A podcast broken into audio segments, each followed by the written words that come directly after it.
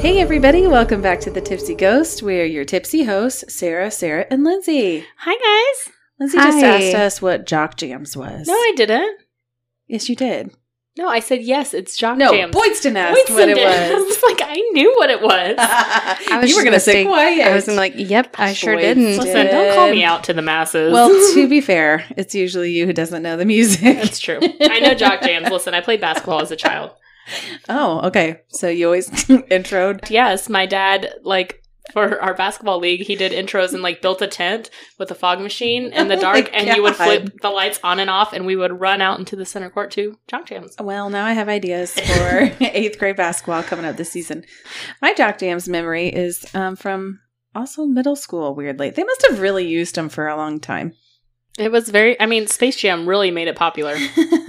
Space Jam. Oh, yeah. Space Jam, the intro to Space Jam, the first five minutes is like the best five minutes of any movie I've ever seen. Wow, that's a big statement.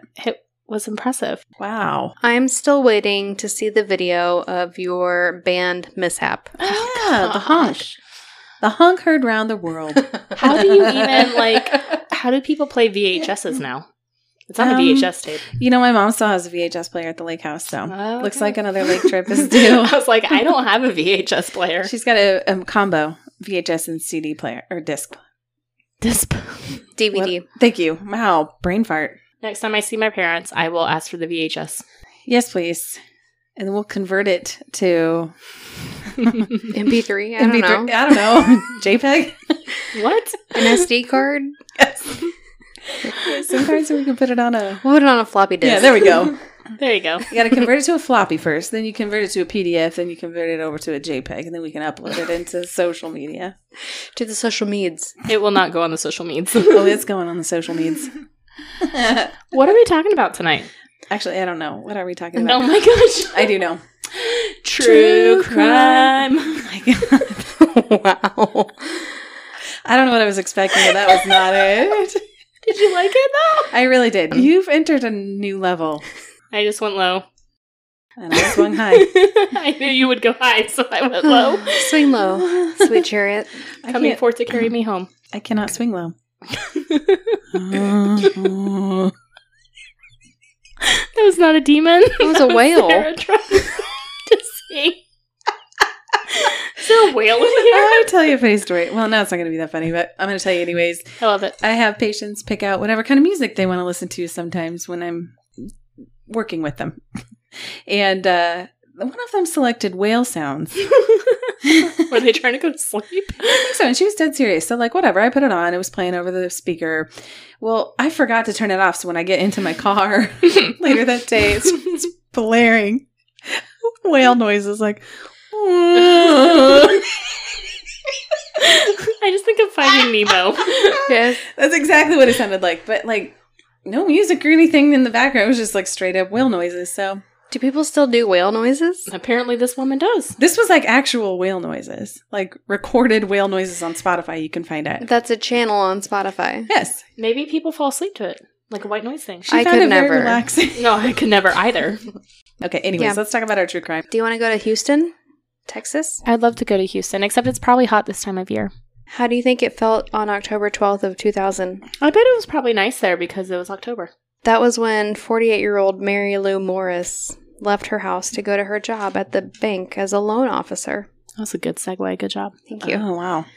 Uh, her husband tried to reach her several times throughout the day and eventually got a hold of someone at the bank who told him that she actually never showed up for work. Dun dun dun. He got concerned because that's not like her, and he called the police and- to report her missing.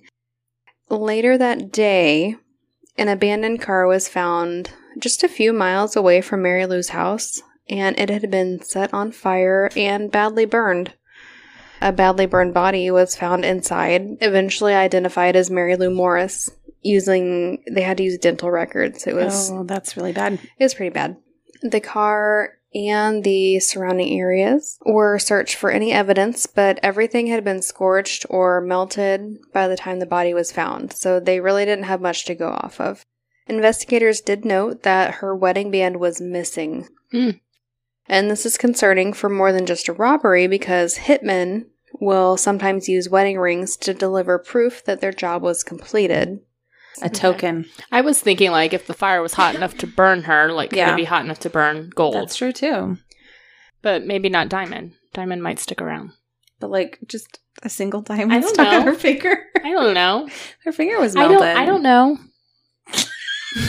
Do you know? I don't. She does Thanks for not clearing know. that up. Okay, got it. I do not know. I just pictured like this what one core time, temperature that like, gold burns ding. at. It was probably hot enough to burn things, like to Yeah. melt things. yeah. Anyway, even her. You cut don't this with say. me. it was hot enough to burn and melt things. It was a fire, so it melted some like things. they could only identify her through dental records. I didn't mean to be condescending, but maybe it was hot enough to melt her wedding band. However, they didn't even see remnants of it. okay. I'm So- with you. I'm with. I'm. I'll buy it. Sure. Assassin hit job. Also, police Got it. police couldn't find any motive to have Mary killed. She lived a peaceful life. She was happy. She had no apparent enemies, didn't do drugs, didn't have any affairs. She was described as a really good person. Okay. So for these reasons, investigators had a difficult time coming up with any suspects and the case went cold. Several months after the murder, a teenager in Galveston, Texas, was caught using Mary Lou's phone card. This is 2000, we're still using phone cards. When the police followed up with the 16 year old, she said that she found a purse in the parking lot and the card was inside, so she used it. Other contents of the purse were disposed of, but the family later saw the purse and did not recognize it as belonging to Mary Lou. So, another mystery. Okay.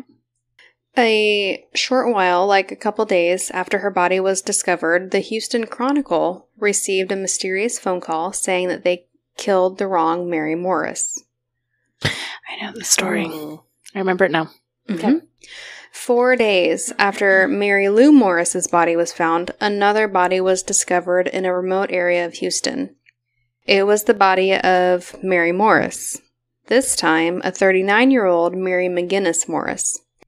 And she was found only a few miles from her home in her car, dead from a single gunshot wound to the head.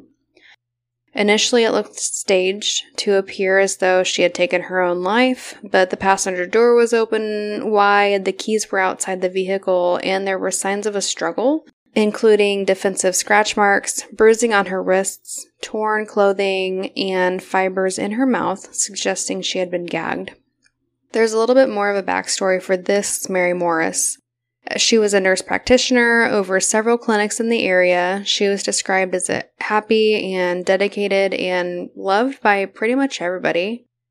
Turns out it was almost everybody. She had been having issues with a I'm new Ooh. Almost everybody. she had been having issues with a new male nurse who had allegedly been harassing her at work. Mary McGinnis told coworkers that she was afraid of this employee and that she thought he could really hurt her. She had recent, recently come into the office to find that someone had messed with her desk, turned her pictures over, and left a note that said death to her. Whoa! What is this dude's problem? She calls her husband, Mike. She's shaken. She asks him to show her how to use their gun. And he would later tell police that she asked him to place it under the driver's seat in her car. This gun would end up being the gun that killed her. A few Hmm. weekends later, Mary met a friend at the clinic to give her a flu shot. This was on a Sunday. The friend, Lori, said she seemed fine at the time, had plans to do a couple of hours of work and then run some errands and then go home and make some dinner. So later that day, Lori received a call from a panicked Mary saying that she was at the drugstore and someone really was giving her the creeps. Like she was very freaked out by it. And only 12 minutes after they hung up, Mary made a frantic call to 911. Police still won't release the call. They say it's too disturb too disturbing, but Mm. essentially on that call, you can hear the struggle and then the gunshot that kills her. That's sad. And both cases still are unsolved to this day, but there are some theories. The most prevalent theory is a hit gone wrong. So people think that the first Mary, Mary Lou Morris, was murdered by mistake. The idea is that the hitman was hired to kill Mary McGinnis Morris, but he got the wrong Mary, which might be plausible. Both Mary Morrises lived in suburbs of Houston. They were both middle aged. They were both medium build, dark haired, and they drove similar cars. Also, both Mary's wedding bands were miss- missing initially, suggesting a hitman taking a unique item for proof of death. Mary McGinnis's wedding ring was later located and it was with her daughter. Okay. So the theory is further supported by that anonymous call to the Houston Chronicle saying that the wrong Mary Morris was killed. And then detectives agree that this could look like a failed, failed hit with the remote locations and the effort to destroy evidence or stage crime scenes. But they say they just haven't found any evidence to actually support the theory, claiming that the murders were just a bizarre coincidence. Theories on who hired the hitman coincide with the two main suspects for the Mary Mc- McGinnis murder.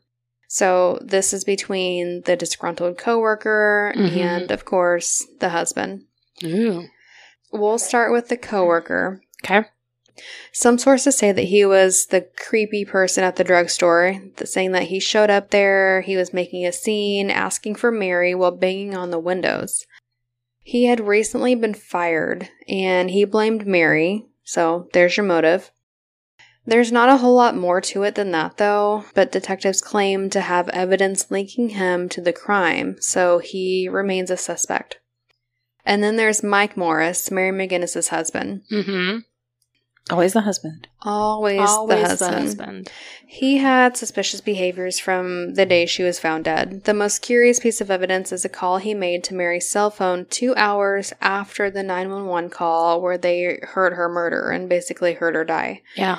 Mike's call was considered completed by the phone company and said to have lasted four minutes, but there's not a voicemail associated. So people are curious who he might have spoken to that was near Mary's body. Mike claims that the phone company would have normally kicked in and said that, you know, the party you're calling is unavailable, but that he didn't get that. And so he just let it kept ringing since he thought there was a possibility that she might answer the call. And this was before her body was found. Who lets a phone ring for four minutes? That is a long time. That is a long time. After a minute, I'm done. Right. Detectives like you don't believe this. Yeah. Because Suspicious. the call shouldn't have shown up on the phone bill as completed if no one actually answered the call. Mm. So again, the big question is who answered the call and what did they talk about for 4 minutes? Other suspicious behavior was refusing to meet with the detectives without an attorney. And the te- detectives, of course, say guilty people need attorneys, not innocent ones. I don't know about that. I mean, I don't know about that either. but Doesn't isn't don't we all get attorneys? I feel like yeah, they, they say you're allowed to have one, but then if you're gonna get one, If you're it's gonna lawyer suspicious, up. suspicious. Yeah, I That's a don't like double it. standard. Yeah. Totally. Mike said that he brought an attorney along at the advice of close friends just Yeah. to have someone with him who would be familiar with the procedures. I think that's and fair. like you guys say, it's not flawed thinking. The significant other is always, almost always, the suspect number one Mm-hmm. hmm um, but it didn't help his credibility. And his alibi was that he had taken his daughter to a movie that day, but suspiciously never gave detectives permission to interview her to confirm the alibi. Mm. He also refused to take a polygraph test, stating that he was on anti anxiety meds and antidepressants and wasn't sure if he would run the risk of false readings. There were additional rumors that Mike had recently found out that his wife in an, had an affair with a family friend. And he said to this he had confronted both of them, who looked him in the eye and said that there had not been an, an inappropriate relationship. So he believed them. Well, that solves it. You look someone in the eye, and you're telling the truth. That's, That's that. the truth. That's that. I mean, I don't, I'm with him. Okay. Pe- Lindsay's people convinced. never lie to you. While looking you in the eye. Got it. Yeah. Never. Mike had a really big motive to the tune of seven hundred thousand dollars. Woo! That's Of a a big motive. life insurance Dang it. Is it weird that I don't even know what my life insurance policy is? How do people know this? They probably like recently took it out. That's usually how they know. Mm. They're like killing their spouses because they know how much money it is. I'm like, I don't know how much mine or my husband's is. So Mike continues to deny his involvement, calling the insinuation hurtful and untrue. And to this day, neither of the men have been ruled out as suspects in the Mary McGinnis murder, Mary McGinnis Morris murder. Like I said, both murders remain unsolved to this day, and a true motive for either death has never been substantiated. So it is unsolved. Just a lot of maybe this happened, maybe it didn't The Mm. Uh-huh. two Marys. the Mary Morris murders. I hate that it's an unsolved, but But there's lots of um, theories behind it, of course. I think the biggest one is the hitman theory. Mm-hmm. They say that the, the detectives say that it's a good theory, but there's no evidence to connect the cases. And so Mm-hmm. Mm. they don't believe it's a hitman. Um, they think it's just a really bizarre coincidence, which is a huge coincidence to be the same people, Yeah. two women with the same name in the same city within four days of each other. So. Look at you guys doing unsolved. I'm so proud of you. Uh. I didn't. I do know an you've never done an unsolved. unsolved, but look at you. I think Look I've at done me. one. I hate them. there is but- something to them, though. I like it. Well, I'm glad you do. Okay, sorry. Sarah did not like your story. Void I That's what enjoyed I'm hearing. it. It makes me so mad. You know why? It's because it's like a fairly recent-ish Mhm. story. And 2000, yeah. Yeah, and going there's with Hitman. still No details. Like that is frustrating to me. I'm going to take you over to the United Kingdom, Ooh, the old Ook. UK, the UK. the uke. We if you are will. going to. Well, we're going to start in Liverpool, Where's that? but then we're going to go to London. I was going to say we're going to Liverpool. We're only going to be in Liverpool for a little bit. Then we're going to London. Okay. We're going to talk about Robert Maudsley, who is nicknamed Hannibal the Bob. Cannibal. Oh. Oh. Okay. We Well, had that's different clever. reactions. Thank you. Um, Robert John Maudsley was born June 26, 1953, in Liverpool. He was one of 12 children. So he was put into a care home, which is basically like a modern day orphanage, due to parental neglect. Basically, his parents had so many kids that they put them in a orphanage for a Huh. while. It's interesting. So he went there along with some of his siblings, and then, um, and he went there when he was like six months old. So pretty much was raised in this orphanage by these nuns and had a pretty happy time there. But when he was nine, his parents gained custody of him, and that's when things go bad. So he was abused by his parents, both of them, but pri- primarily by his father. He said that he was raped as a child by his father, but this has never been like I don't know how you would prove this, but this has never been proven. Right, because I mean, it's like a kid's word against their dad. Right. So he was physically abused though by his dad and his other siblings did verify this. So he had a lot of deep psychological trauma from Yeah, the I'm abuse. sure. Um, his siblings were also beaten, but they have said that it appears that Robert was basically the main target of his father's abuse. One time he was even locked in his bedroom for six months straight and was not let out except when his dad would come in to beat him. He said, quote, All I remember of my childhood is the beatings. Once I was locked in a room for six months and my father only opened the door to come in to beat me four or six times a day. Yeah. Well, Wow. Yeah. terrible. This story starts out bad and does not get better. So once he turned 18, he obviously left the house, um, became a sex worker in London, and left his home. He also began to use drugs, um, and you know, being a sex worker, he was also raped several times. He attempted suicide several times. Um, would tell doctors that he was having command auditory hallucinations that would tell him to kill his parents. Like he was pretty much crying out for help, and nobody was Yeah. helping this guy. Aw. So finally, at the age of 21, we're in 1974, he was picked up by a client, John Farrell, and they went back to his home. And John showed Robert some pictures of children that he had sexually abused, and Robert snapped. So he beat and strangled him and then fled the scene. He then went to the police station after thinking about it and turned himself in and even told them the address of where the body could be found and asked them for psychiatric help. So he was found unfit to stand trial um, and was sentenced to Broadmoor Hospital. Oh, Broadmoor. I was going to say, have you guys heard of Broadmoor? I sure have. It is a super famous psychiatric hospital in the UK. It is the oldest hos- psych hospital in England that opened in 1863. That is an old bitch. She an old bitch. and she is mainly composed of the criminally insane with 284 beds. Man, can you imagine working there? I cannot. That's rough. So it has a lot of history and controversy behind this hospital because I mean it's been open since 1863. You can imagine all of the treatments that were going Yeah. on in the past 100 plus years. Yeah. A lot of lobotomies. Yes. Oh, I'm sure. Lots of reports of staff abuse and lots of Neglect. things and Yeah. neglect, yeah. yeah. All of it. So he was sent there. Um, and while there, he said that he would go into fits of rage when triggered and would picture his parents. So when he killed this man, he said he was picturing his parents because this Yeah. man sexually abused these children. Okay. Um, so he was, like I said, unfit to stand trial and was convicted of manslaughter due to diminished responsibility. So he is in Broadmoor for about three years, and now it's 1977, and another murder happens with another inmate slash patient, David Cheeseman. Mhm. David was serving time for rape and sexual assault of a 16 year old girl. Together, he and Robert cornered another man and took him hostage in one room. And this victim was David Francis, and he was a convicted child molester. So together, the two, Robert and David, they beat and threw this man against walls and tortured him for nine hours straight. Wow. Um, and they had barricaded themselves in this room so like the guards and staff could not get in. Um, eventually, they did kill him after nine hours of torture.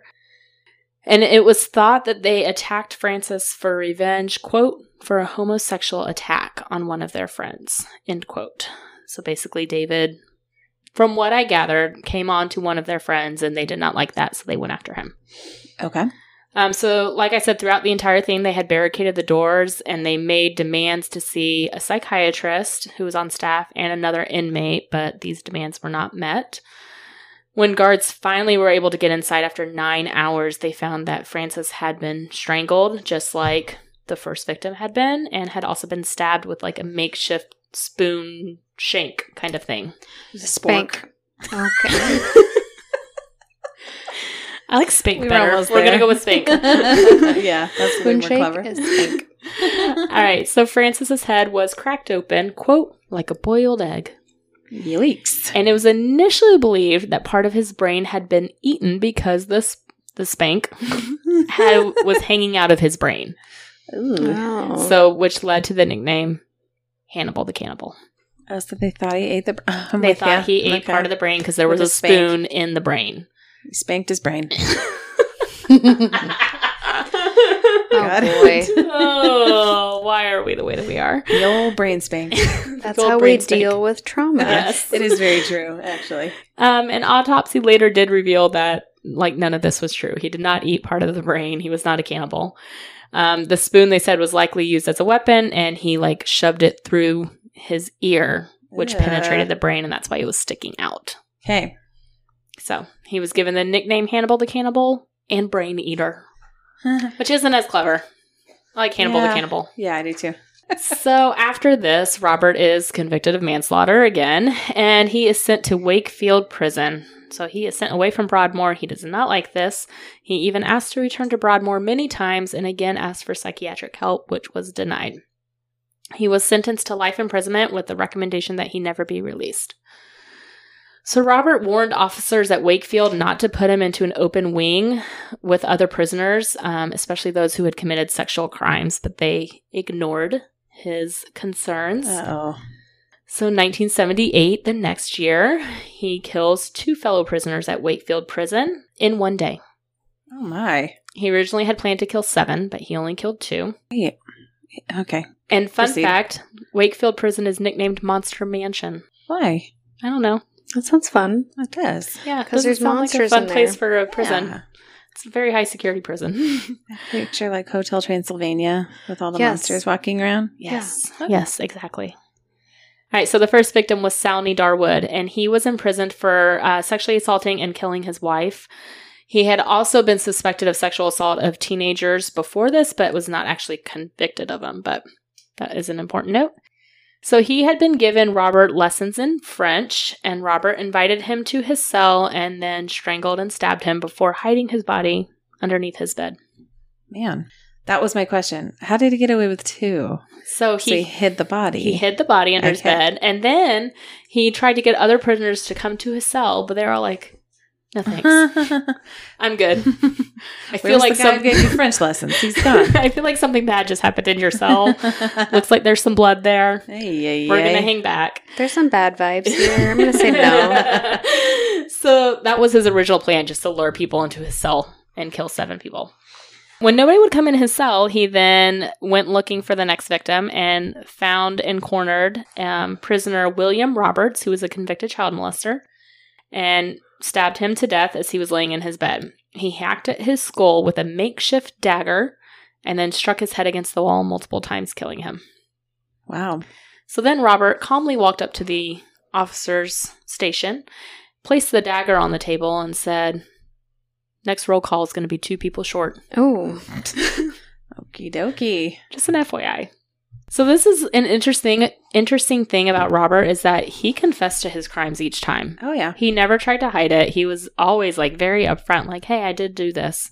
Just so you know. Yeah. So Robert stated that his victims were all rapists, pedophiles, or sex offenders, and that he is really only a threat to sex offenders. Finally, after, you know, killing two people in one day, officers are like, okay, we probably shouldn't let this guy be around other prisoners. I think. so they called him the most dangerous prisoner in Britain. So in eight, nine, not 18, 1983, they put him in a 5.5 by 4.5 meter cell made of bulletproof glass deep in the basement of Wakefield. Oh, yeah. So it was custom made for him and actually, like, ironically bears a resemblance to Hannibal's cage. That's what I was gonna say. It sounds just like from the movies. It does. And his cage was built seven years before the movie came out. Ooh, I wonder where they got the inspiration. I could be wrong, but I think Hannibal's a book first. I could be wrong. Don't ask me. Okay. so he has a team of guards who watch him 24 7 from this cage. And to reach him, you have to pass through 17 locked steel doors. Okay. He was kept there for 23 hours a day. He is let out for one hour of the day to exercise and has six guards around him at all times. So he went from like just gen pop to that. To that intense. That's pretty extreme. Hannibal by Thomas Harris It is a book. was published in 1999. Oh, Okay, so 1983, they built this cage. So that is ironic, especially because he was called Hannibal the Cannibal. Is it Isn't it ironic? ironic. Mm-hmm. Don't you think? In his cell is a table and a chair that is made of compressed cardboard. The toilet and the sink are bolted to the floor, and the bed is a concrete slab. That is literally all he has. They said it's like a two room kind of cell. He is passed food through a small slot at the bottom of a cage in the door. So, after about 10 years of this, he was finally allowed to have a psychiatrist visit him. Ten Wow. years. 10 years in solitary confinement, plus the few years he was in Broadmoor and all that. Finally, he gets a, psychi- a psychiatrist to visit him. And the psychiatrist is Dr. Bob Johnson, so he began having frequent visits with him and after a few years was even allowed in the cell with him.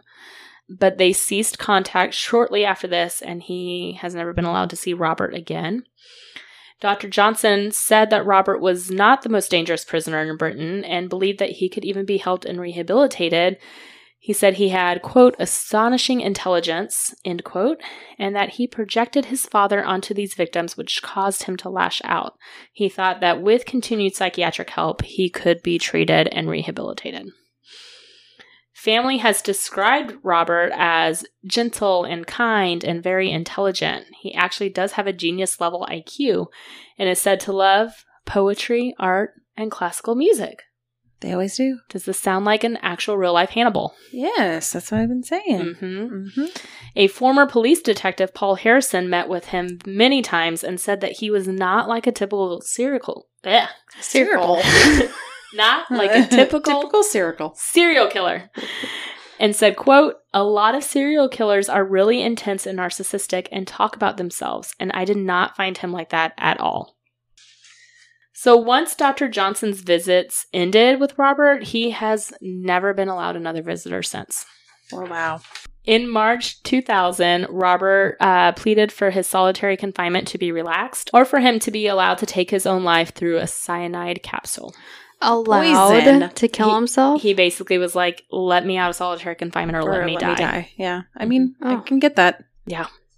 He also asked for a pet parakeet, but was Aw. denied this.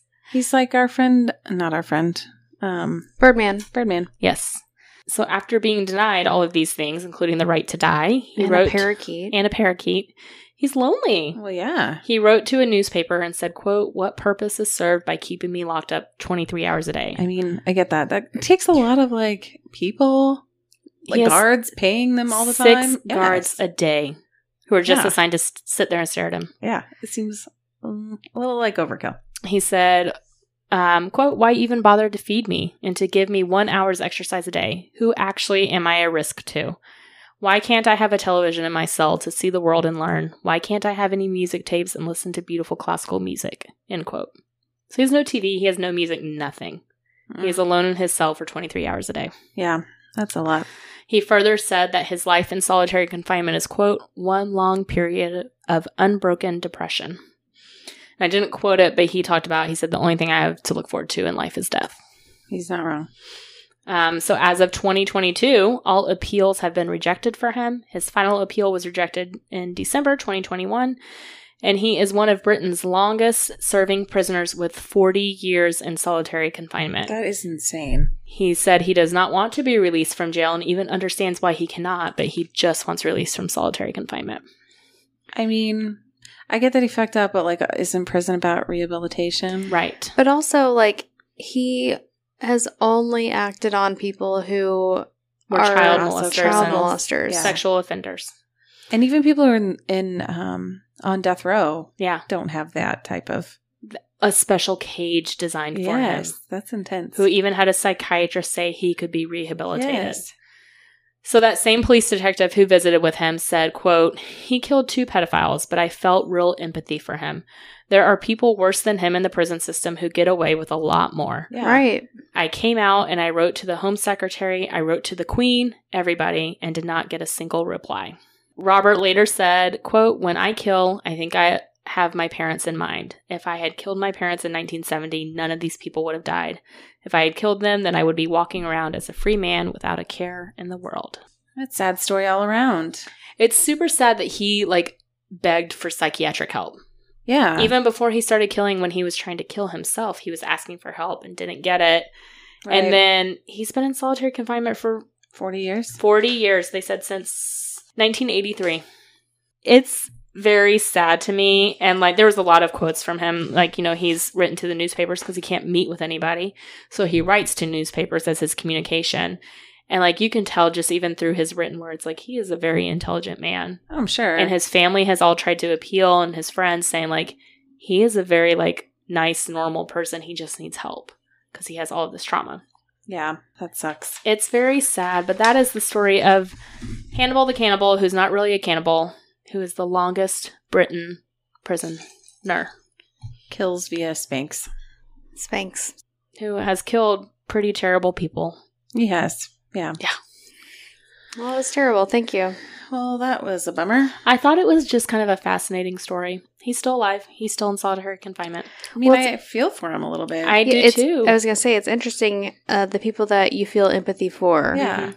And that's what that police detective was saying. He was like, I've met with serial killers. This is not a normal serial killer. right. Yeah. I know I've talked several times about a recent trip to DC. Lindsay gave me a book for Christmas oh last year. my It was about gosh. true crime. Yes. And I randomly selected, dang, guess what I selected?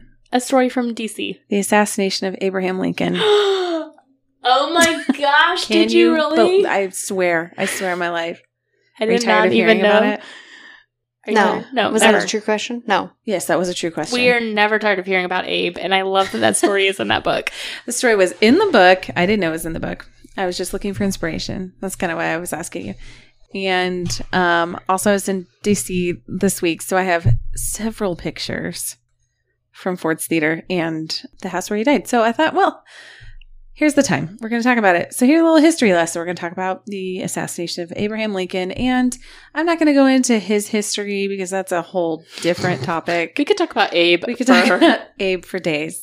days. Yeah. This is our first like historical true crime. I know. I actually kind of like contemplated, like, should I actually do this? But I, it is a true crime. It is. I love it. Let's do it. All right, so let's do it. Abraham Lincoln, as you know, he was our 16th president of the United States, and he was president during the Civil War.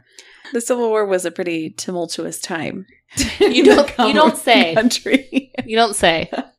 Was it Can- because our country was at war with ourselves? we were at war with ourselves. Can you recite the Per Gettysburg usual. Address? Uh, I cannot, but it was so four scores and 20 years ago. Wait, what Is is that seven years seven. ago? There is we go. that why I you're found out a wearing score is it? 20. Yes, it is. She's wearing her Abe Lincoln shirt. He's a hipster. Hamster Abe. okay. so, just as a reminder, Robert E. Lee surrendered on April 9th of 1865. On April 11th, 1865, President Lincoln made one last speech on the subject of amnesty and reconciliation, declaring that the Confederate states should go ahead and be returned to their proper practical relation with the Union as quickly as possible. He's trying to smooth things over. Okay, so April 14th of 1865, he decided to take the evening off and visit a performance of Our American Cousin, which was a play that was being performed at Ford's Theater in Washington, D.C. Unfortunately, unbeknownst to Abe, a group of conspirators had been planning to kidnap him and hold him hostage for three months. This had been going on for three months, meaning. The conspirators were David Harold, Michael O'Laughlin, Edmund Spangler, Samuel Arnold, George Atzerodt, perfect, I'm sure, and Sounded Lewis great. Payne. The two others involved were Mary Surratt and Samuel Mudd, who, uh, as I mentioned, were also involved with the crime, but not really conspirators per se. Okay. So now that the war was over, the plan had changed from just kidnapping Lincoln and his associates to murdering him and members of his cabinet. So the leader of this group was a man named John Wilkes Booth, as we have all heard. Boo. Yes. Boo. Booth. all of the above. Get it? I didn't get it at I first. got I it. thought you were just saying I boo. knew it was coming too. We hate him. We do. He's the worst.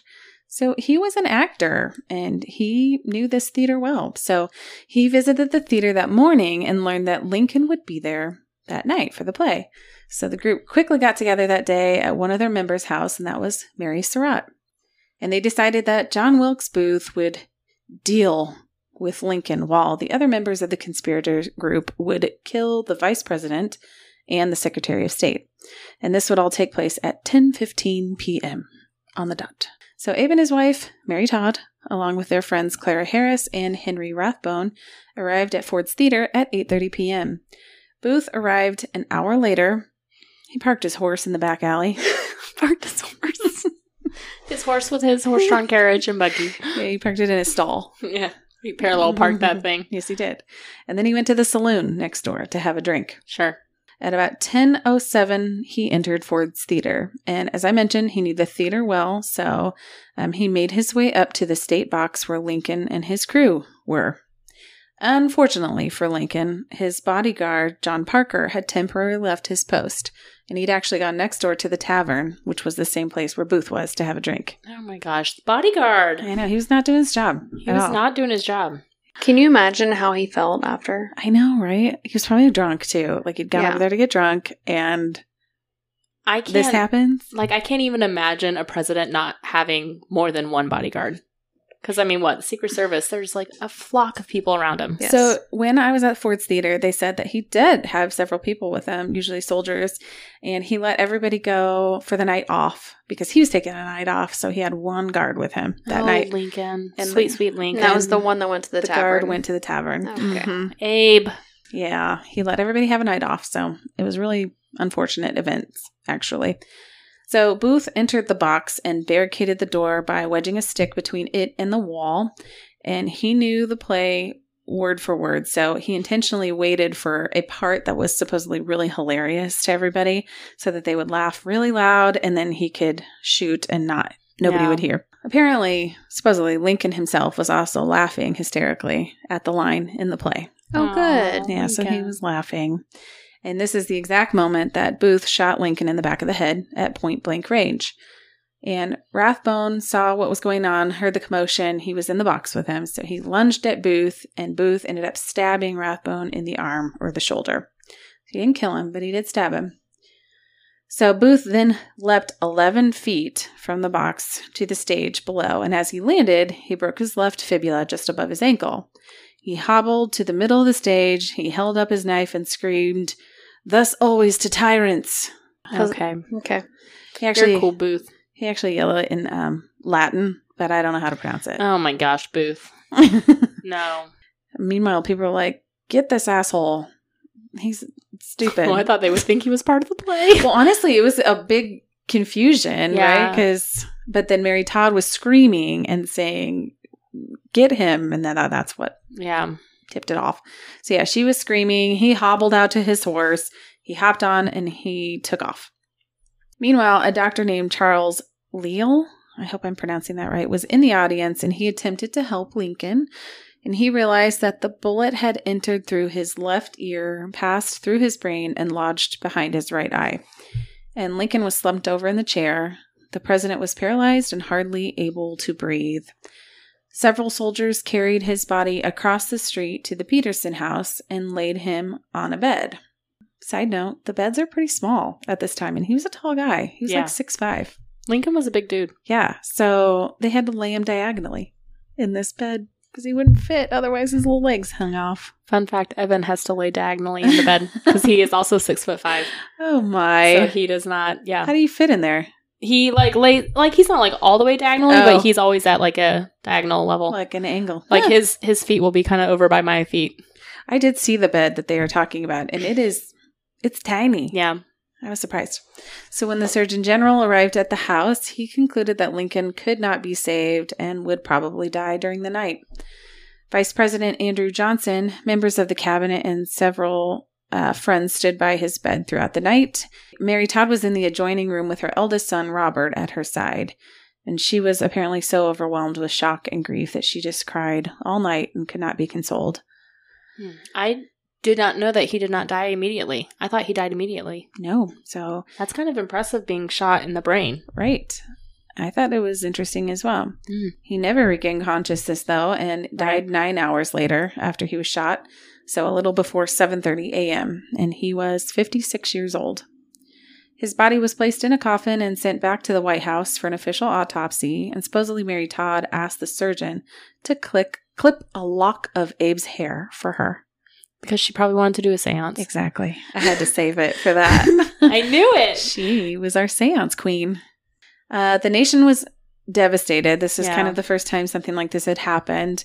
So, tens of thousands of Americans lined the railroad route that led from DC to Springfield, Illinois, which is where he was buried. Uh, Booth ended up in Surrattsville, where he met up with David Harold. The two rode together to a Dr. Samuel Mudd's house, and the doctor splinted his leg that was broken from the jump. Right. The next day, David and and John Wilkes Booth they ended up riding further south, and 11 days later, they were finally caught by federal authorities at a farm near Point Royal, Virginia.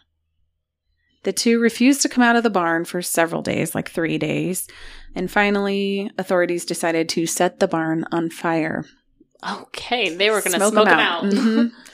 Harold came out and he surrendered, but Booth remained inside. And as the fire became more intense, a sergeant shot Booth in the neck, and allegedly because he had raised a gun as if he was going to shoot at them.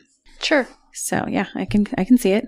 And he was actually carried out of the building alive and lived for three more hours. And his last words were useless, useless. That's it. That's it. Okay. Talk The about re- useless. I know, right? Interesting choice of words there. Not impressed, Booth. Right.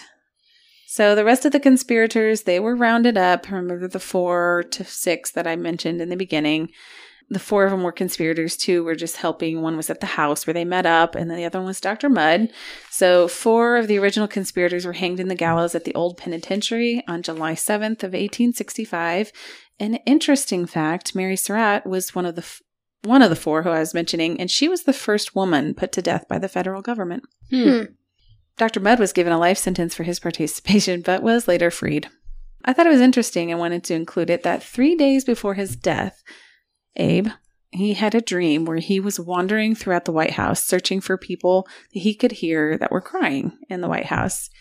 So he had mentioned to somebody, this is how he described it. I kept, this is a quote from him, I kept on until I arrived at the East Room, which I entered. There I met with a sickening surprise. Before me was a catafalque catafalque i'm pretty sure I don't know what that is. it's like a it's like a raised area for where they put the coffins Oh, okay.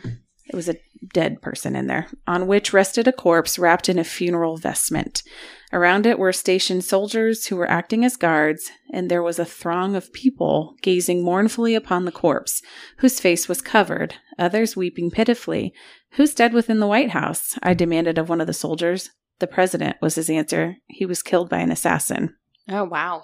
He had a premonition three days before he died. Wow. Good That well? old Abe. That's the story of Abe. Abe, we love you. Isn't that interesting? That is interesting. I honestly didn't know. Like, yeah, I thought he died instantly because it was. I didn't Point know blank. most of it. Like I know you learned some of it in history, but like of course I'm a geek and as I was sitting there in Ford's Theater, I'm like, this is fascinating. So I was All going to that. ask that. What was your experience like in Ford's Theater? Brief. okay. very quick but the theater itself is very cool and um, another kind of interesting fact i will say is that they had that place completely jam packed for when abe was there so like when i was there you know they have enough seats i think they said for like 300 people Yeah. and they had it packed with about a thousand people the night he was there for oh my his show gosh. and so i don't know how they were all fitting in there must have been standing room Yeah. only I'm guessing seats weren't there, but it was pretty jam packed. And there is a picture of George Washington in front of the booth where Mhm. he was shot, which is always kind of interesting that it's not a picture of Abe, but it's a picture of George. Hmm. Uh-huh. That is interesting. Why It's a am nod to the father of our country is what they say. Why I don't know why, but it that's what they did. Yeah, but that's you don't not get why to go it's a into the famous box, place. but you get pretty close. I mean, it's not a huge place, and you can go up on the second floor and go all the way up next to it. Did they not let anybody into the box ever? Um, I don't know if they do ever. I Hmm. didn't go in there. do they still do shows there? I don't know. I mean, there was definitely a guy up on the stage Yeah. giving his little spiel and presentation, so I wouldn't be surprised if they do. But the Peterson house is- across the street was extremely interesting, and that's where kind of like the um, museum. That's where the museum Oh, was, Okay. um, where it has like you know the bed, and it has a picture of the last picture ever taken of Abe in the bed and standing up, and all the books about Abraham Lincoln that I sent you guys. Just a huge tower hmm picture of the conspirators on the gallows. I mean, it was pretty fascinating, all that stuff. I just felt like I was like relearning all that stuff for the first time. So Sure. here I was geeking out about Abe, and everybody heard that I liked Abe Lincoln. So then they, everywhere we went was like, oh, Sarah, there's Abe. There's Abe. So now I have a pin, Yes. a magnet, a sticker, like four shirts. I think I'm set. I think you are. I think I'm set. My next question is Did you get any vibes anywhere? I wanted to, but it was so fast and um Yeah. you just like don't even have time to think. You're literally just like walking through and there's so many people around you. Mm-hmm. Um probably the coolest room was the room where he died though. As Yeah. morbid as that sounds, it was very very cool. That is Wild. cool. Very wild. There you go. That's what I got for you. Thank you for History lesson. history lesson about the assassination of our favorite president. yes. Big hands, Abe. Big big hands Abe. Oh, and he also has a big head. according to the statues. And every he's part of him tall. was big. He's a big Big body. ear, big ear Abe. Probably had a big nose too. I think so. Yeah. Yeah. Big hat. Big feet. big hat. Yeah, he had a big hat, Abe. Took a picture with all the things. All the things. All right, guys, thanks so much for tuning in this week for our true crime episode. You can always find us at thetipsyghost.com or send us an email at thetipsyghost at gmail.com.